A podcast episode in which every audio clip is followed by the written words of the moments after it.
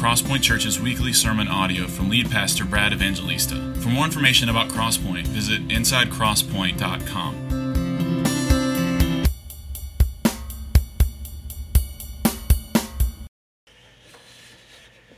Amen. Good morning. Let's open our Bibles to John chapter 10. John chapter 10.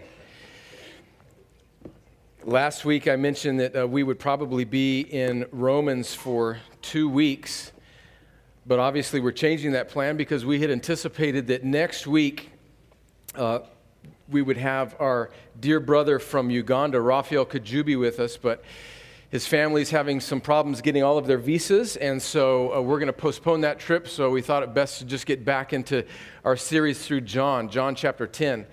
Um, you'll notice my sling. I hope it's not too distracting to you. I had shoulder surgery this week, and um, you should see the other guy. As you're finding John chapter 10, if you're visiting with us today, we've been working through the Gospel of John. And we're going to spend some time these next few weeks in John chapter 10, which uh, the church laughs at me, but I insist, along with John chapter 9 and John chapter 11 and John chapter 3, is one of the most important chapters in John.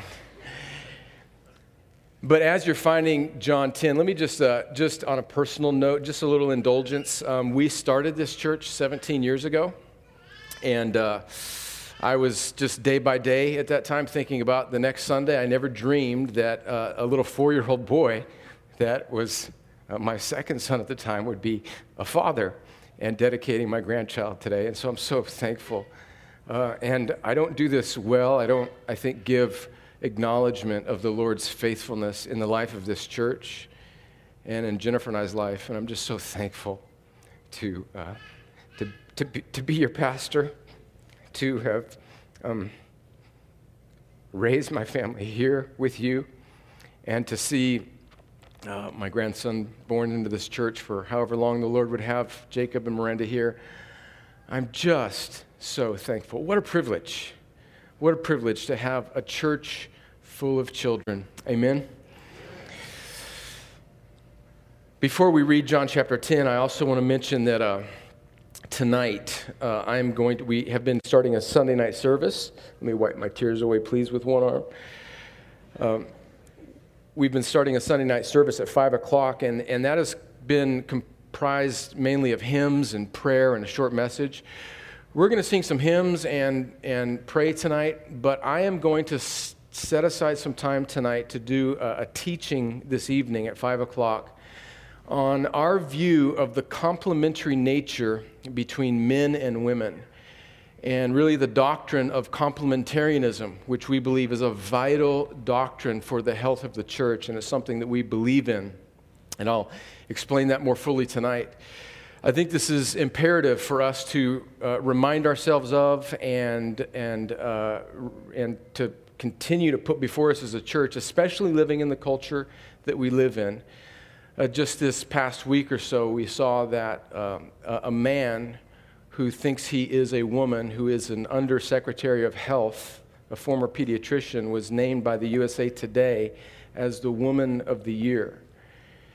And then we saw just the past few days in Atlanta where there is another man who thinks that he is a woman competing as a woman in the NCAA swim champ, swimming championships and apparently won some race there. Friends, we want to be wise and winsome, but we want to be clear to a world that has uh, increasingly gone insane. But we want it to be based on what the scripture says. And so I'm going to be speaking tonight. It will be appropriate for children. I want you to come. I think even young people need to hear this. And we will also think about what implications just the differing roles have in the life of a church, why we believe that only men should be pastors and elders, and why that's not just a traditionalism, but it, we think it flows out of the good teaching and the right order that God has for his people and for his church. And so I hope you will come tonight. But let's get into John chapter 10.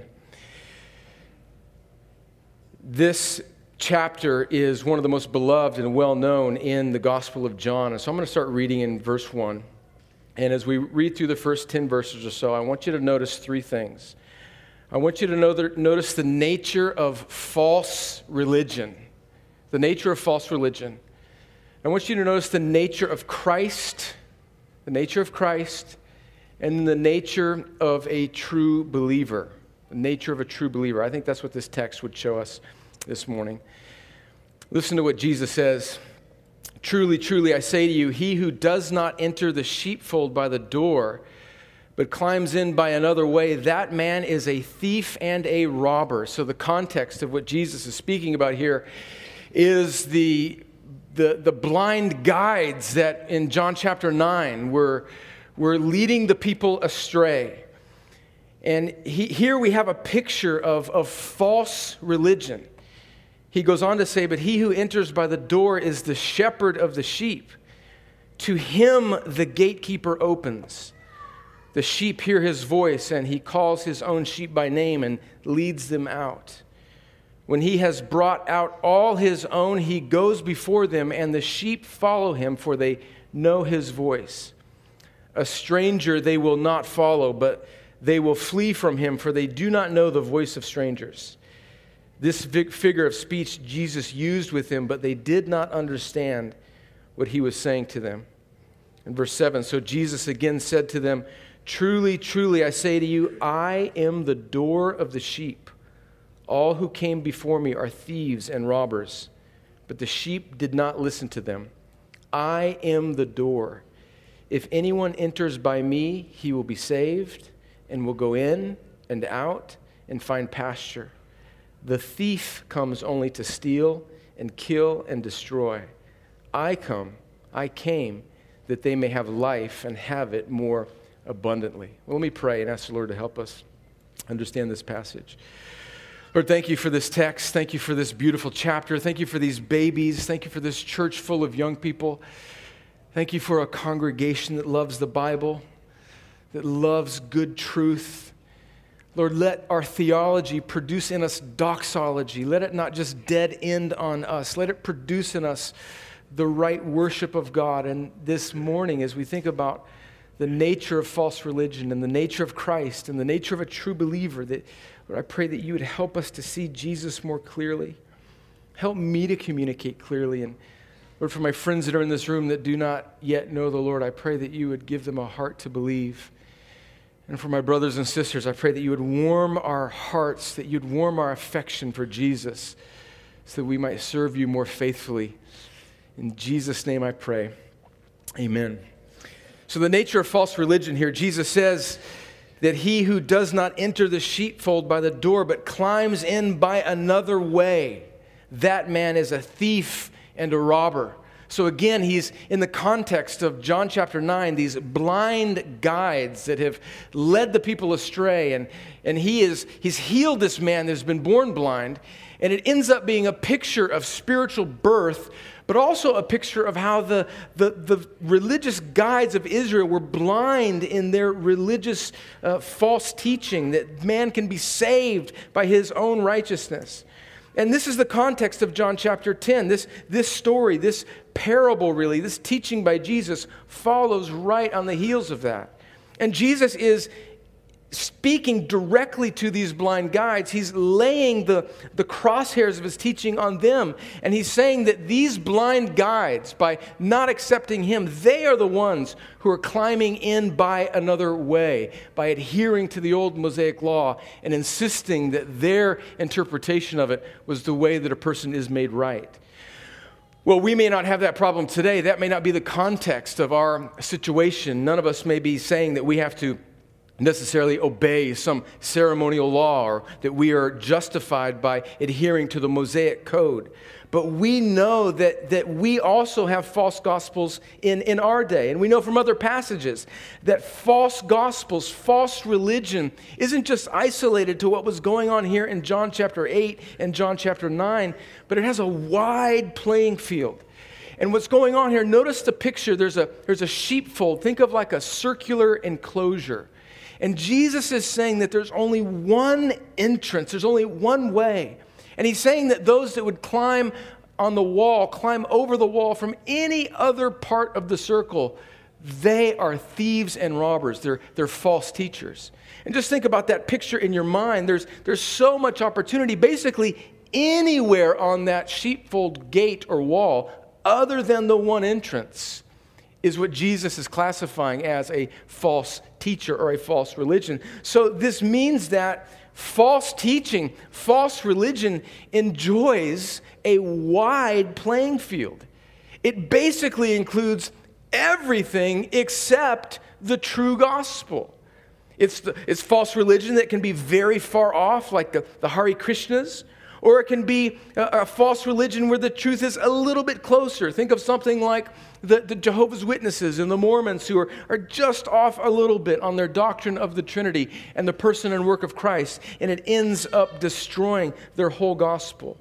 Or even much of what passes today in what we would consider Christian circles is, is nothing more than the religion of self self fulfillment, become a better you, get in touch with yourself. And many churches that would have a statement of faith that would be similar to ours preach this kind of gospel. They give a kind of, a kind of acknowledgement of good doctrine, but in their actual teaching, it's a gospel based on us. It's basically a Tony Robbins seminar or an Oprah Winfrey book club with a little bit of Jesus sprinkled on it. And friends, it will not save. It can masquerade as Christianity, it can masquerade as the one true way, but it will not save. And that's what Jesus is telling these, these blind teachers in John chapter 9, and that's how it would apply to us. In false religion, here's the thing we need to know about the nature of false religion is that it rarely announces itself as false. It doesn't just jump out from behind a rock and say, Hello, I have a subtly false teaching of the person and work of Jesus, and I'm here to drag you into heresy and away from the Lord. That's not how false teaching works.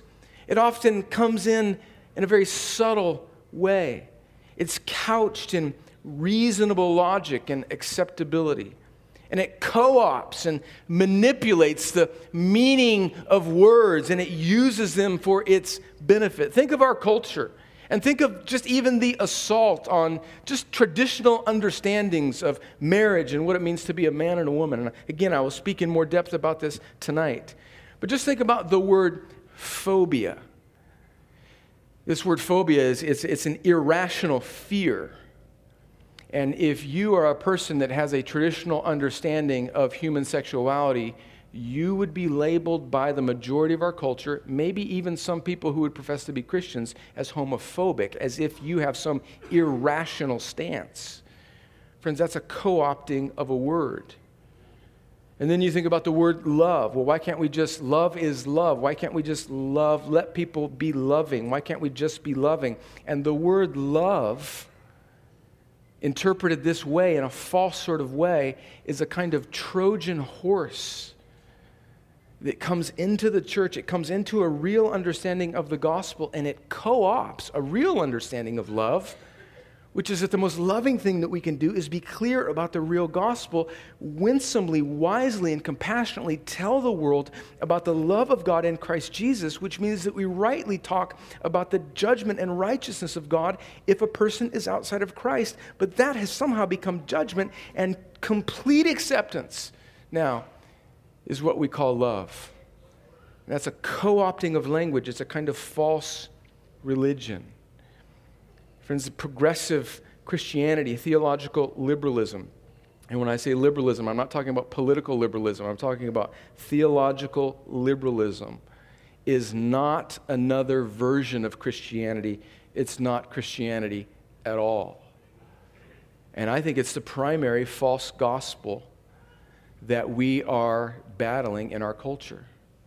In Jesus' time, in John 8 and John 9, with these Pharisee teachers, and then in Paul's day, a few decades later, much of the New Testament, books like Galatians and Romans are dealing with justification by works, these things that you must do in order to be saved. Or, in fact, the whole letter of Galatians is written that you have to add circumcision to your faith in Jesus. In other words, you need to go back in time to be fully Jewish in your adherence to the law, and that is what would justify you. I don't think any of us are dealing with those issues today, but we are dealing with a kind of false gospel that says you must add this. You must kind of believe this sort of acceptance, this, this, this, this theological drift that accepts anybody for whatever they want to do and who are you to judge. It's not another version of Christianity, it's a false religion.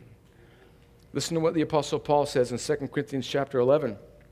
Verse 1, he says, I wish you would bear with me in a little foolishness. Do bear with me, for I feel a divine jealousy for you. For since I betrothed you to one husband to present you as a pure virgin to Christ, but I am afraid that as, a, as the serpent deceived Eve by his cunning, your thoughts will be led astray from a sincere and pure devotion to Christ. For if someone comes and proclaims another Jesus than the one that we proclaimed, or if you receive a different spirit from the one you received, or if you accept a different gospel from the one you accepted, you put up with it readily enough.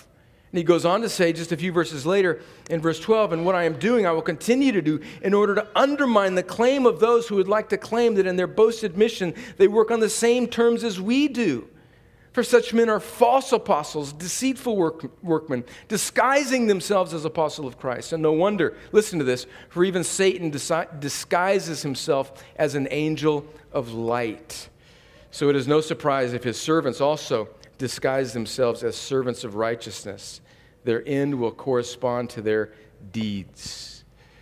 Friends, no, make no mistake that we may not be dealing with the false religion that Jesus dealt with in his day, but we are dealing with false religion today. And it is a type of thief or robber that would want to come in outside of the gate. It wants to hurdle the wall.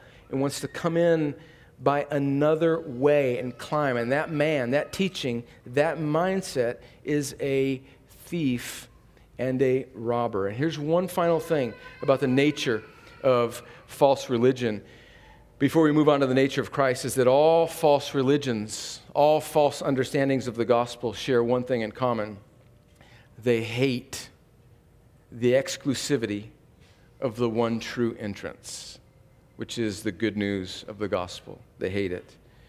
Which leads us to the nature of Christ. The nature of Christ. Look again at verse 2. It says that he is the door, that he, that he who enters by the door is the shepherd of the sheep. So, Jesus, the nature of Jesus is he's, he's telling us, this is an analogy, a parable, where he is telling us who he is. He's saying that he is the shepherd, the good shepherd. This psalm is so familiar to us. I, I, think that we just get so familiar with it, but we should read it often. Let's, let, me, let me read to you Psalm 23. This is speaking of the Good Shepherd in John chapter 10 that Jesus is proclaiming himself to be. The Lord is my shepherd, I shall not want. He makes me lie down in green pastures. He leads me beside still waters. He restores my soul. He leads me in paths of righteousness for his name's sake. Even though I walk through the valley of the shadow of death, I will fear no evil, for you are with me, your rod and your staff, they comfort me. You prepare a table before me in the presence of my enemies. You anoint my head with oil, and my cup overflows. Surely goodness and mercy shall follow me all the days of my life, and I shall dwell in the house of the Lord forever. Jesus is that good shepherd and he leads us through the valleys. He prepares a table before us in the presence of our enemies. He's not only our good shepherd, but verse 3 of our text says that he calls his sheep by name. So this isn't just a mass crowd here. Okay, come on, come on, anybody. Jesus knows you. He's the good shepherd that knows his people by name, verse 3 says. To him the gatekeeper opens. The sheep hear his voice, and he calls his own sheep by name, each one of them, one by one, and leads them out. Friends, Chris quoted earlier as he was dedicating the children Psalm 139. There's this beautiful psalm where it talks about how he knows our thoughts before one of them. He knows the number of our days before one of them came to be. Some of us in this room may feel very forgotten. You feel kind of caught up in the crowd. What does my life really mean? Does, does it matter? Does anybody know me? Listen to Psalm 27:10. Though my father and mother forsake me, the Lord will take me in. Friends, if you are a believer, He knows you. Matthew 10, Jesus says he knows the very number of hairs on your head. He is a shepherd that knows his sheep by name. But not only does he know them by name, he leads them out. Look at verse 3 again. The sheep hear his voice. He calls his own sheep by name and leads them out. He leads them out of the kingdoms of this world. He, he leads us out of something, He leads us out of sin and into His presence. Friends, Christianity, we alluded to it this morning, isn't something that you're born into, it's something that you're delivered into. Colossians chapter 1, Paul says that he has delivered us from the domain of darkness and transferred us to the kingdom of his beloved Son, in whom we have redemption, the forgiveness of sins. So if you're a believer, you've been led out of something and into the kingdom of God. Now, your situation may look very, very different. Uh, just this past week, today is March 20th. March 16th, 1989, I vividly, I was a senior in high school, and I vividly remember hearing the gospel for the first time. And the Lord called me out of sin and into faith in Christ. And that's a very different testimony than, say, for example, my wife has, who, who, grew up in a wonderful Christian family where she likely doesn't remember the day when she first trusted in the Lord. And I pray that is the testimony of all these children. But make no mistake, friends, whether you are 40 years old or whether you are four years old, we have been led out of death and into life by a sovereign king. He leads his people out.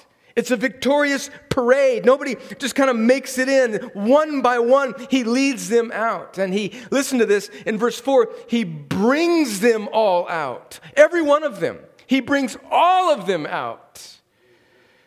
John chapter 6, that we went over a couple months ago, says that all those, Jesus is telling his disciples, he says that all those that the Father has given me will come to me. And no one can come to me unless the Father draws him. So, so there's no scraps that fall off of Jesus' salvation table. Everybody that God has, the Father has given to the Son, every single one of them makes it all the way home. Jesus is successful on every one of his rescue missions, and every one of them is an individual rescue mission, and he brings his people all the way out. That's the nature of the Good Shepherd Christ in this text.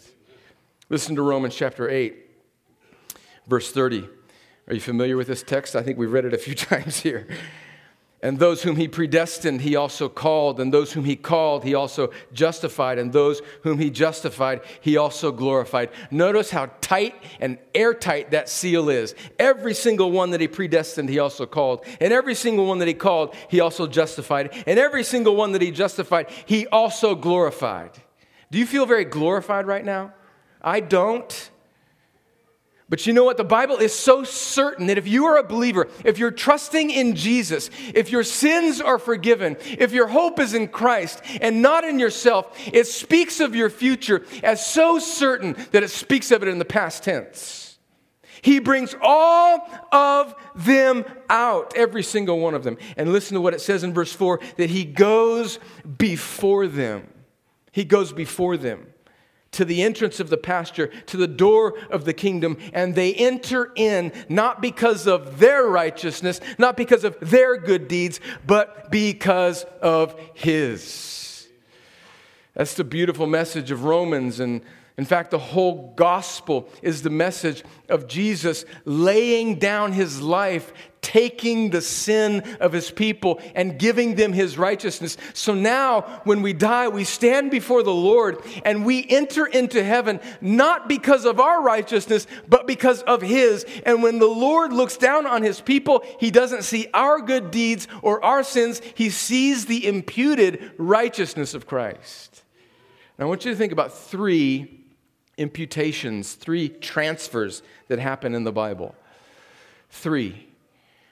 First is that all of us have been imputed, we've been transferred the nature, the sin of our first father, Adam, from generations past. We've got different ethnicities in here, different nations, different languages, but we all descend from one father, Adam, and we have all, the Bible is very clear about this in Romans chapter 5, we have all received, we've been imputed, it's been transferred to us. His sin nature is ours. So none of us are born neutral, we are all born in sin. And then when God saves a person, then God saves a person. Here's what happens Jesus, then, this is the second imputation. Jesus lays down his perfect, sacrificial, obedient life. God in the flesh, God become man, lives a perfect life, lays down his life on the cross as a sacrifice for our sins. And here's where the second imputation, the second transfer happens. Our sin for those that are trusting in Jesus is imputed, it's transferred to Jesus. 2 Corinthians chapter 5 verse 21 says that he who knew no sin became sin for us. So that's the second imputation. We get sin from Adam. All of us are born in sin. We are by nature sinners and we are by choice sinners. We sin. All we do all day long is sin before we come to Christ. And then God awakens our heart. We trust in Him. Our sin is transferred to Jesus and it's laid on Him and He removes it as far as the east is from the west. He takes it away. He satisfies it. He propitiates it. He absorbs it. He, as Spurgeon says, it's been a while since we've quoted Spurgeon here, and I'm sorry for that. As Spurgeon says, he drinks damnation dry, he satisfies it. And our sin is transferred to Jesus, it's imputed to him. He actually becomes sin on the cross, he dies for sin. And then here's the third imputation, the third transfer. It's the end of 2 Corinthians chapter 5 verse 21. He became sin for us so that in him we might become the righteousness of God. Now his righteousness is imputed to us. He gives us his right. He goes before, he takes our sin and he gives us his righteousness. Friends, this is the gospel. And now there's these beautiful verses in Hebrews in Romans chapter 8 that says that Jesus, Hebrews chapter 7, he daily lives to make intercession for us. And in Romans chapter 8, who shall bring any charge against God's elect?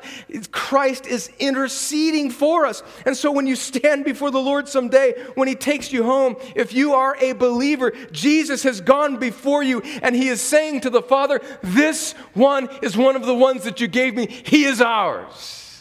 He's ours. He goes before them. He intercedes for us. He gives us his righteousness. He takes our sin.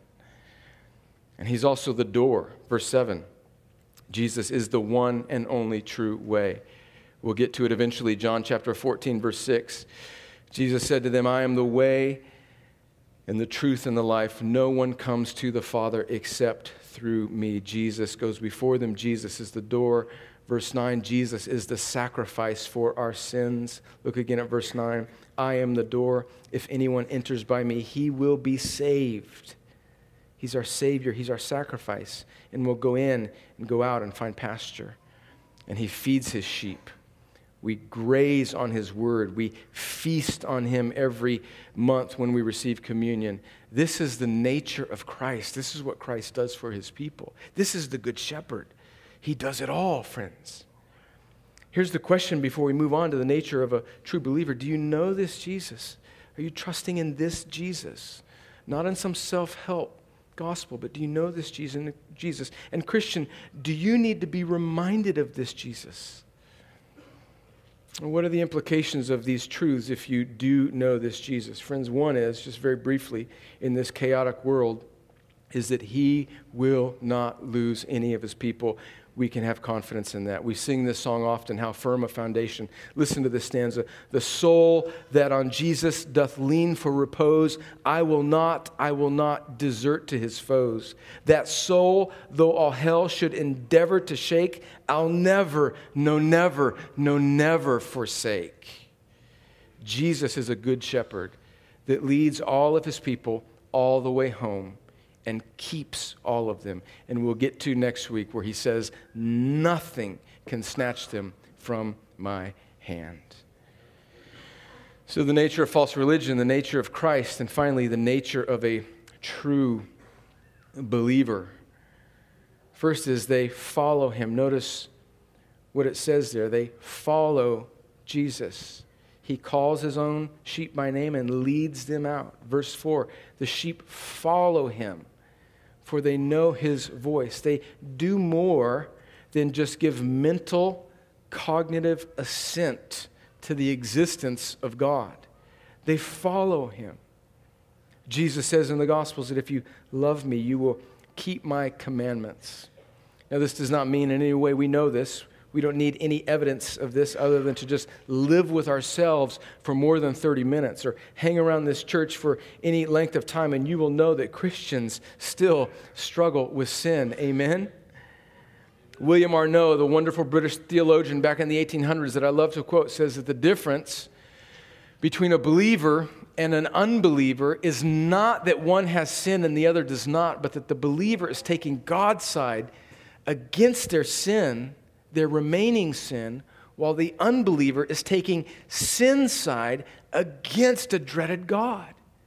And so much is bound up in our posture. Are we taking God's side against our remaining sin? That's what it means to follow Him. Or are we taking sin's side against God and maybe deceiving ourselves that we believe in Him, but not actually striving to follow Him with our lives? The nature of a true believer is not just that they hear his voice or acknowledge his voice, but that they follow him. And friends, let's admit that we cannot do this on our own. We need one another for this. They follow him, they know his voice, is another nature of a true believer. They know when the Lord speaks. And how does Jesus speak to us? He speaks to us through his word. Listen to what Paul writes in 2 Timothy 3 Verse 16 All scripture is breathed out by God and profitable for teaching, for reproof, for correction, and for training in righteousness, that the man of God may be complete, equipped for every good work. So he feeds his people with his word. That's why we preach from the Bible. That's why we encourage you to read your Bible. That's why we always open our Bible when we gather together, because it is through the scriptures that the Holy Spirit speaks to his people. 2 Peter chapter 1 verse 3 and 4 his divine power has granted to us all things that pertain to life and godliness through the knowledge of him who has called us to his own glory and excellence by which he has granted to us his precious and very great promises. That's his word. So that through them you may become partakers of the divine nature having escaped from the corruption that is in the world because of sinful desire. So we feed on him, we follow him, we know his voice. But it's important that we have discernment as we discern what his word says to us. That's why we need each other. Listen to what Paul prays for the Philippian church. And it is my prayer, Philippians 1, verse 9. It is my prayer that your love may abound more and more with knowledge and all discernment. Hebrews chapter 5, verses 12 through 14. For though by this time you ought to be teachers, you need someone to teach you again the basic principles of the oracles of God. You need milk, not solid food. For everyone who lives on milk is unskilled in the word of righteousness, since he is a child. But solid food is for the mature, for those, listen to this, who have their powers of discernment trained by constant practice to distinguish good from evil. How are our powers of discernment trained by listening to God's word. How do we get to a place in our country where supposedly professing Christians would believe something as ludicrous as some Christians believe today about gender and sexuality because we don't listen to those churches, those types of people don't listen to his voice, and their powers of discernment are dulled. That's why we need to feast on His Word. And then finally, one of the most beautiful chapters in the whole Bible, or verses in the whole Bible, John 10, verse 10, that we can have life and have it more abundantly. That's the nature of the true believer. And what does this mean? Now, prosperity gospel preachers will tell you that it's riches and some others, knowing the excessiveness of the prosperity gospel, will tone it down a little bit and say that this means the blessed, the relatively stress free life of self fulfillment. It's a become a better you gospel. It's an optimize your potential type of living. It's a be all that you can be. But the biblical answer to the abundant life is actually much better than that. It's the gritty and grace filled life that is empowered by the good news of the gospel as we are indwelt by the Spirit. It's the life that I think Romans chapter 8 marks out for us. Let me read to you a few verses from Romans chapter 8. It's the life that, because of Christ, means that there is now no condemnation for those who are in Christ Jesus. That's abundant life. Life may be hard. You may, things may not go your way, but if there is no condemnation for you because of what Jesus has done, that is the very definition of abundance. It's the promise of the Spirit that indwells us, that we can fight our sin with. It's the promise of future glory. Verse 18 of Romans 8 says, For I consider that the sufferings of this present time are not worth comparing with the glory that is to be revealed to us. So the abundant life is not a stress free life, it's not a trouble free life. It is the promise of future glory, and that no matter what we're going through right now, God will bring us all the way through, and heaven will be better by far. It's the promise that we have the Spirit that dwells in us to pray. When life gets so hard that we don't even know how to pray, verse 26, likewise the Spirit helps us in our weaknesses, for we do not know what to pray for as we ought, but the Spirit Himself intercedes for us with groanings too deep for words. That's the abundant life. It's the abundant life that God promises to work all things together for those that love Him good, bad, and everything in between. It's the promise that everything must work together for our salvation and God's glory. It's the promise, the abundant life of who can be against us, of verse 31.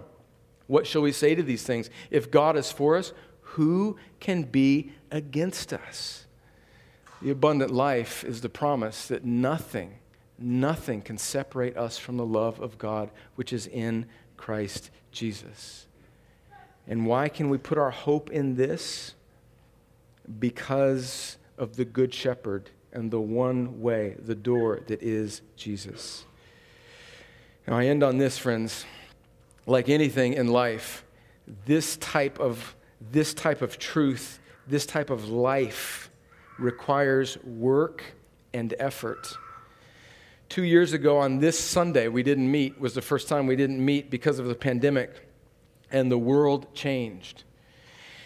And one of the things that we said during that time as we gathered together via live stream and then eventually gathered together back in person, trickled in over the next weeks and months, we fastened ourselves to the truth that God works all things together for the good of those that love Him and are called according to his purpose. And we said that whatever the Lord is doing, whatever the Lord is doing in this pandemic and what we're going through politically and all of the racial tension in this, this, this cauldron that we find ourselves in culturally, culturally, we know that the Good Shepherd is working it all out for our good and his glory. And I have a question for us Is that the case for you? Has he been working together for your good? Anything that we do in life requires effort. It doesn't just happen.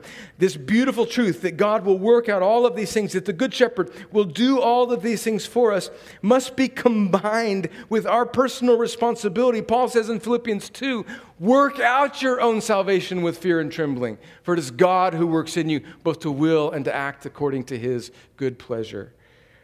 And so we must strive, we must struggle, we must strain to make these things true.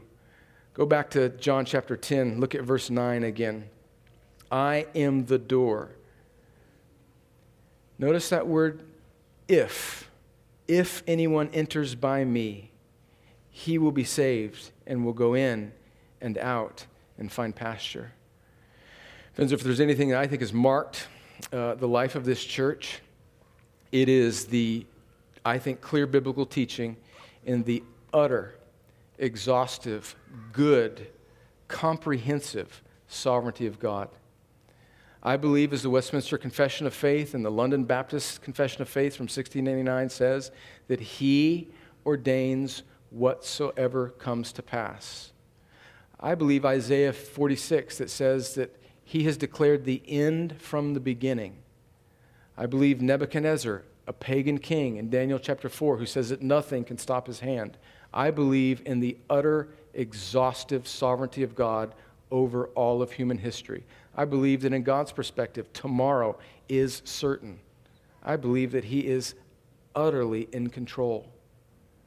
And I believe in the complete sovereignty of God. But I also believe in the responsibility of man.